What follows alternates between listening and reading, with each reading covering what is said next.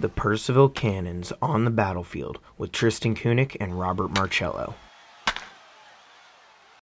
Hello guys, and welcome back to another episode of On the Battlefield with the Percival Cannons. This week is going to be our final episode. I know it's been a little bit. I was out on vacation. I didn't quite have the proper internet to be able to record another episode. Today it's just going to be me. Robert Marcello couldn't make it, unfortunately, so it's just going to be me going solo, but I'm going to go over the last couple of weeks of play and finish out our season. And it is unfortunate we couldn't make the playoffs, but with this is going to be the final episode of the summer, so we will come back next season, so you can be excited for that. All right, so for this last episode, I'm going to go over the last couple of weeks of play, as we missed a lot of games, uh, so we'll go over that. And then I'm also going to go over, you know, a couple of the stats, you know, how some of our players finished off, and hopefully some of the players that we'll see back next summer. And let's just hop right into it. So first off, let's start off with the last couple of weeks of play. Uh, the, our last, the first game that we left off with was going back home, a Royals Cannons game on the thirteenth, where we did end up dropping it five to three. Now, that wasn't a great loss because that was the start to, that was kind of trying to get us back into the playoff race, and you know, starting out with a loss there just wouldn't help anything. So we started off with a loss on that homestand that we needed, but Joe Vygatsky went out with another pretty decent start, pitched six innings, had six strikeouts. He did give up four runs, but I mean, you're sometimes you're going to get that out of starting pitcher, especially when you're starting off with six innings. So you know, he came out, he still get, had a pretty good outing. The four runs, you know, you wouldn't love to see, but it happens sometimes with your with your ace pitcher. After that game, we go on and we drop a six nothing loss to the Express, and the Express have had our number all season. You know, that's the Express were one of the top teams in the league, and they did finish at the top of the standings in the North Division. So they had our number all all year, all season long. Was not a great game there, as we couldn't put up a single run. Then we go to Winchester on the sixteenth, and we drop a close eleven to ten game to the Royals. It's another brutal loss, being that they were the team we were chasing closely in the division, along with the Front Royal Cardinals, so another big loss there. We go on, and there was back to the nineteenth, after a forfeit from the Express on Sunday, July eighteenth. We go on to the nineteenth, where we take another brutal twelve to two loss. At this point, I mean, there really isn't much we're playing for other than, you know, just pride at this point. We didn't finish up, we didn't start off the season great. Going to the end of the season, you weren't really playing for much, and you just really want to see the players play and have fun, and that's what we were looking for for the rest of the season. So they come out and they get a twelve to two loss at home against the River Bandits.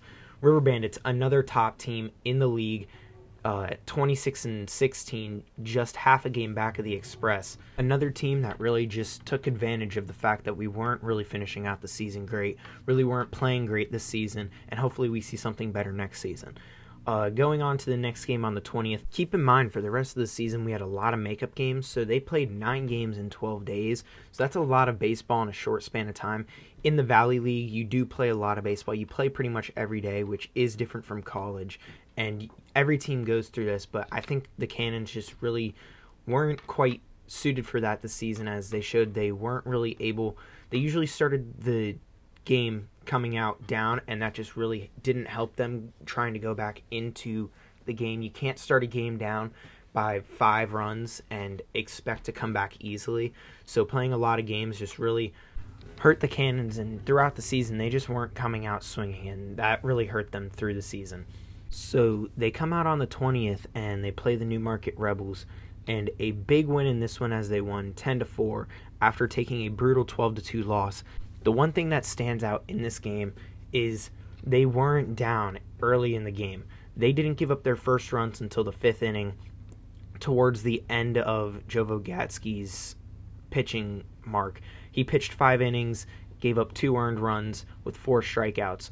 So you don't see him give up a run until the fifth inning, and then he'll end up getting taken out after that inning. But we took the lead early in the game in the third inning to go up two oh. And so when you take the lead, you start ahead. You know, that boosts your confidence. You go, you can go out there and you can just have fun for the rest of the game. I mean, you still have to focus on winning, but you go out and you still have fun for the rest of the game. And then they put up five runs in the eighth to help put it away. So in this game, you see the Cannons really flex their offensive muscles and how well they really can use their bats when they're able to go out and start ahead early. So hopefully we can see more of that in the next season. After that game, you go on and you get a doubleheader postponed, and so that'll go to the end of the season. And we play the Express one of two times in a home and home, and you lose both. On the twenty-second, you lose three to seven, and on the twenty-third, after taking kind of a rough night the night before, you go out and you drop another one, ten to seven. This one was a closer one, as this one took eleven innings to settle. So we were able to get the tie in the bottom of the bottom of the eighth and just keep the pitching going, and the Express end up putting up three in the top of the eleventh that we just weren't able to come back from offensively on in the bottom. So we take a rough loss there in a really close game that takes eleven innings to settle. And then to finish out the season, you go into a doubleheader on Saturday the twenty-fourth at home against the Royals, starting off the season with the same team that you finished the season off. And the Royals, kind of the big rival here, with them being just down seven. So big rival here, and you come out and you get the split. So I think in the end that that's a really good way to finish off the season. You don't quite lose both games, and so that doesn't really destroy your confidence for the end of the season. You drop the first one seven to one. That really gets them hyped up, amped up for the second one. You come out and you win four three in a close game to finish off your season at home with the fans cheering you on, and I think that's the best way to finish off the season. Even if it didn't go as planned, which it definitely did not, as we finish in the bottom of the division at twelve and twenty-nine, fourteen games back of even first place. So, you know, I just think with the way that we started off the season, we kind of started off really far down, and we were trying to dig ourselves out of too deep of a hole at that point, and it just really made it hard for the team to come back from. So with that being said, I will go off and read the final standings of the season before we got into the playoffs.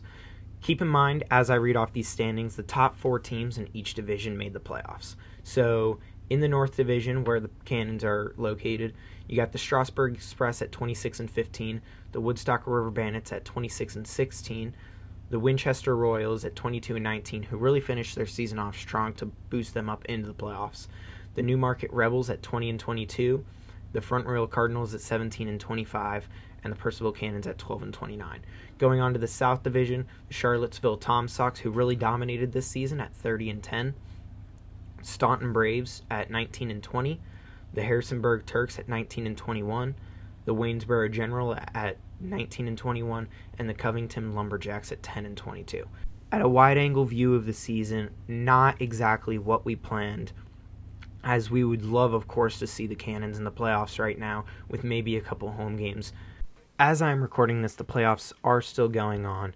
Left in the North Division is the Strasburg Express playing the Winchester Royals, and in the South is the Waynesboro Generals and the Staunton Braves. So coming up to close to the end of this season. So that's a thing to keep a close eye on. Going on to next, we're going to go over some of the stats. We'll start off with batting, and leading in average, we had Will Proterra, who came in at the end of the season, thirty-seven at-bats on the season with a two seventy average. Showed that he was pretty pretty good on the season, a pretty good addition towards the end of the season out of Alabama. Uh, he is a sophomore, so hopefully we will see him back here next season. Uh, next, we had Mikey Britton, another late-season addition, with a two fifty average.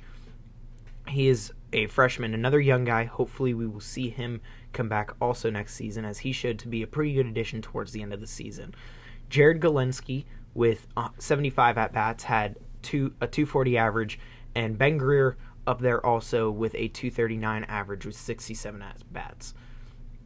Our home run leader this season was a tie between Luke Pechtel and Jordan Blanton, who Jordan Blanton, another player who came in a little bit later in the season and uh, had a one ninety-four average, but he proved to be a pretty good hitter and a pretty good fielder towards the end of the season. Five home runs on the season, and Luke Pechtel, five home runs on the season. Jordan Blanton is a senior, so we will probably not be seeing him back here next season as much as we would love to, as he showed to be a pretty good fielder for the team.